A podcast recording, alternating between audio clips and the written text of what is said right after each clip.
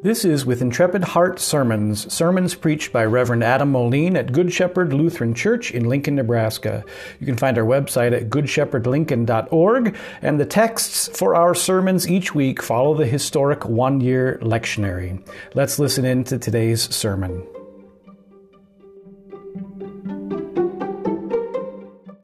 In the name of Jesus, amen. You may be seated. Tonight we're going to hear about our gospel lesson, and we're going to seek to see it as the fulfillment of Psalm one thirty-three. Psalm one thirty-three, then, we need to hear. And this is how it goes. Behold, how good and pleasant it is when brothers dwell in unity. It is like the precious oil on the head, running down on the beard, on the beard of Aaron, running down on the collar of his robes. It is like the dew of Hermon, which falls on the mountains of Zion. For there the Lord has commanded the blessing, life forevermore. Those words, I think, are fulfilled in our gospel lesson. And now we want to find out how. Now, you may have heard Vicar say at the very beginning of our gospel lesson that it takes place as they're on their way to Caesarea Philippi. And that's a detail that I think we often overlook. And even if we notice it, we don't know enough about Caesarea Philippi to understand it. Now, that particular city was located on the very northern edge of Israel. It is in the tribe of Dan, and it is the home of a grotto where a spring comes right out of the cliff face and forms one of the four headwaters of the Jordan River.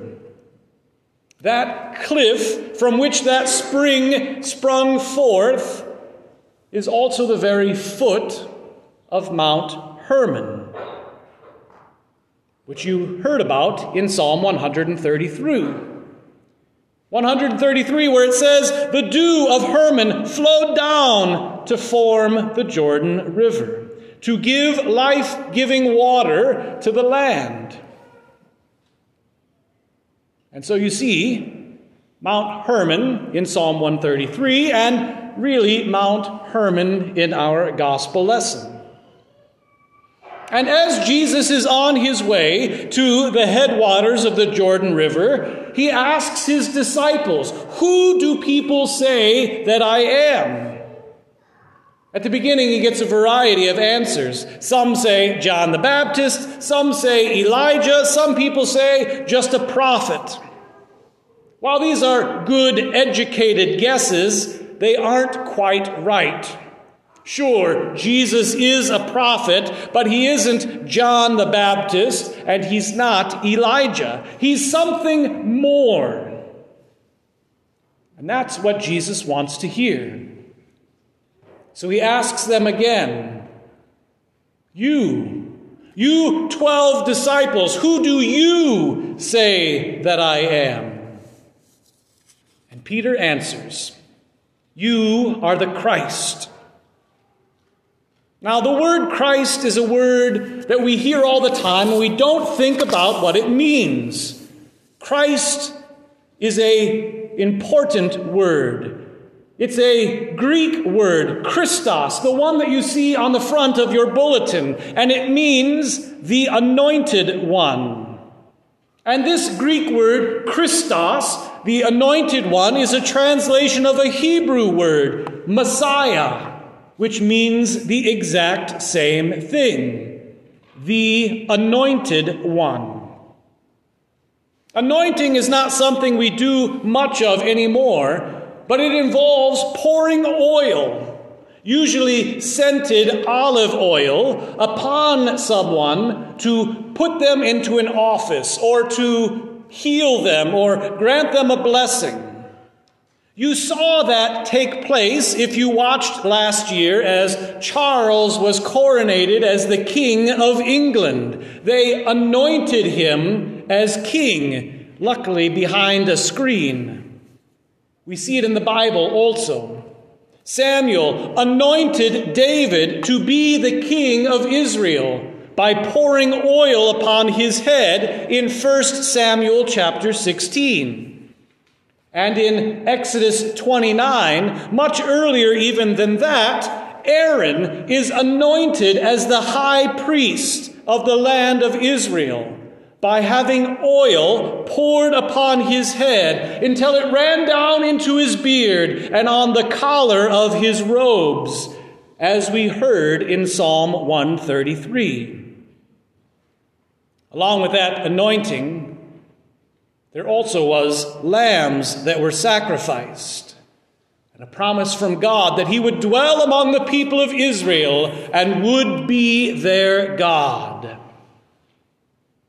So when Peter and the other disciples are on their way to the foot of Mount Hermon, to the headwaters of the Jordan River, and Jesus asks, "Who do people say that I am? Who do you say that I am?" He answers with Psalm one thirty-three in his mind, with the words brought about not by flesh or blood, but revealed by the Holy Spirit. "You are the Christ. You are the Anointed One. You are the dew from Mount Hermon, which flows down to Mount Zion, so that there God can dwell with his people and his blessings of eternal life be given." And in this confession, "You are the Christ," Saint Peter is united with all Christians from all times and all places, united in a common confession of faith about Jesus. He's united with all who have faith in Christ, even you and me. And what's more, he's united now also with God and his word, united in proclaiming and confessing what God reveals to him in the scriptures.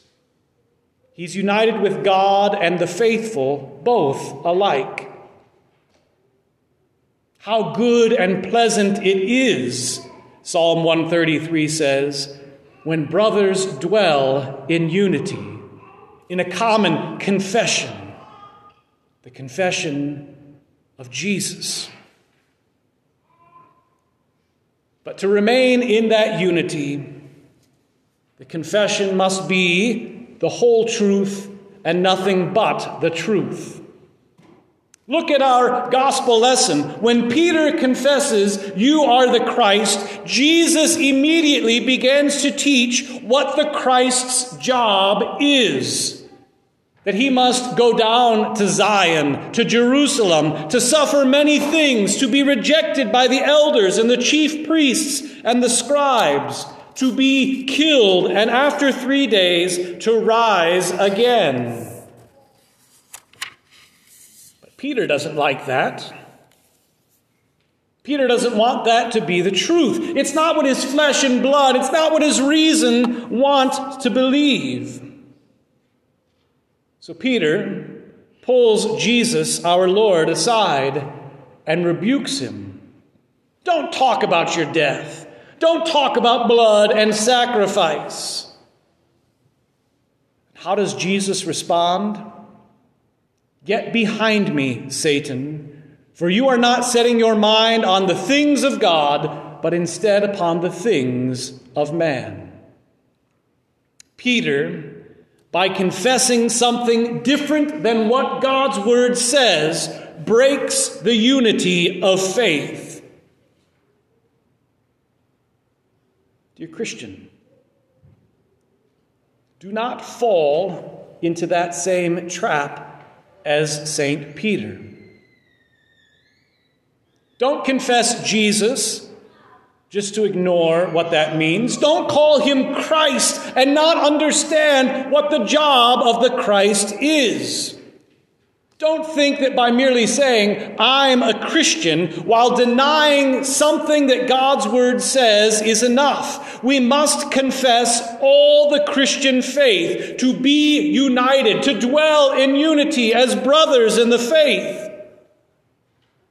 You must confess more about Jesus than that he is merely a good moral teacher or a friend of mine. He must also be your Savior. That means he has to die for your sin, for you.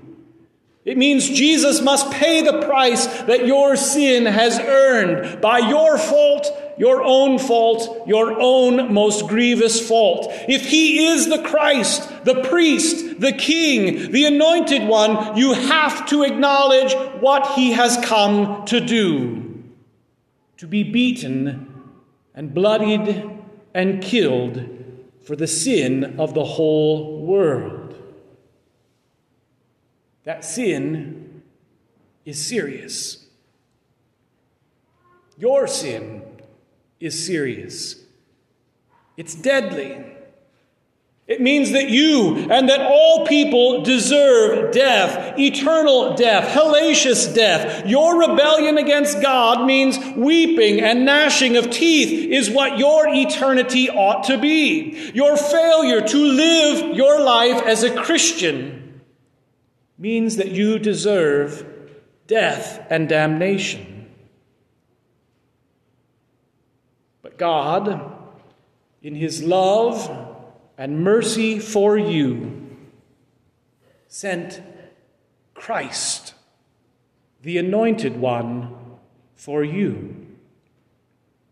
To be both the anointed high priest and the anointed king and the sacrifice for your sin. Jesus comes for that reason. Peter is right. He is the Christ. And if you doubt that he's the anointed one, just a couple chapters later in Mark's gospel, we see Jesus anointed with scented olive oil poured upon him by a poor woman. And not long after he's anointed with that scented oil, he goes before the high priest and is rejected just as he proclaimed. And they sacrifice him, fulfilling their priestly duties, even as he willingly offers himself as that sacrifice and as priest himself. And all of this takes place in Zion, Jerusalem, on a hill known as Golgotha. Jesus will go from the foot of Mount Hermon all the way down to that location for these events to take place. Christ, the anointed one, dies for the sins of the world to unite sinners in the forgiveness that he has earned. Do you see it? Who Jesus is? The fulfillment of Psalm one thirty-three, the anointed one, the Christ, the Lamb of God sacrificed, God dwelling among his people.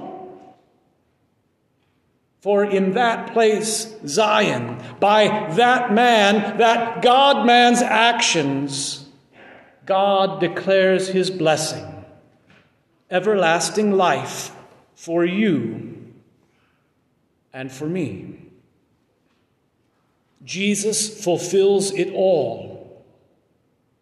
Just as Psalm one thirty-three says, just as Peter confesses at the beginning of our gospel lesson, just as you and I know, Jesus is the Christ, the Son of the living God. He's your Savior. He's the one who shed his blood for you and for your sin. Be united in that common confession of Christian faith. Repent of the sin that seeks to separate you from that unity, from one another. Study the scriptures diligently that you may not wander from that faith, but instead remain strong therein. By God's grace and by God's mercy. Dear friends in Christ, how good it is when brothers dwell in unity. The only way that can happen is by that common confession of who Jesus is, the Anointed One, the Lord, who has commanded the blessing, life forevermore. In the name of Jesus, amen. Now may the peace of God, which surpasses all understanding, keep your heart and mind in Christ Jesus our Lord. Amen.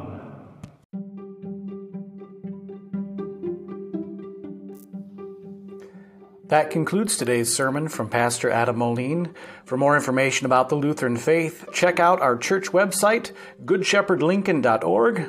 The title of this podcast, With Intrepid Heart, comes from the conclusion to the Book of Concord, where it is written, "This is our faith, doctrine, and confession, in which we also are willing, by God's grace, to appear with intrepid hearts before the judgment seat of Christ and give an account of it."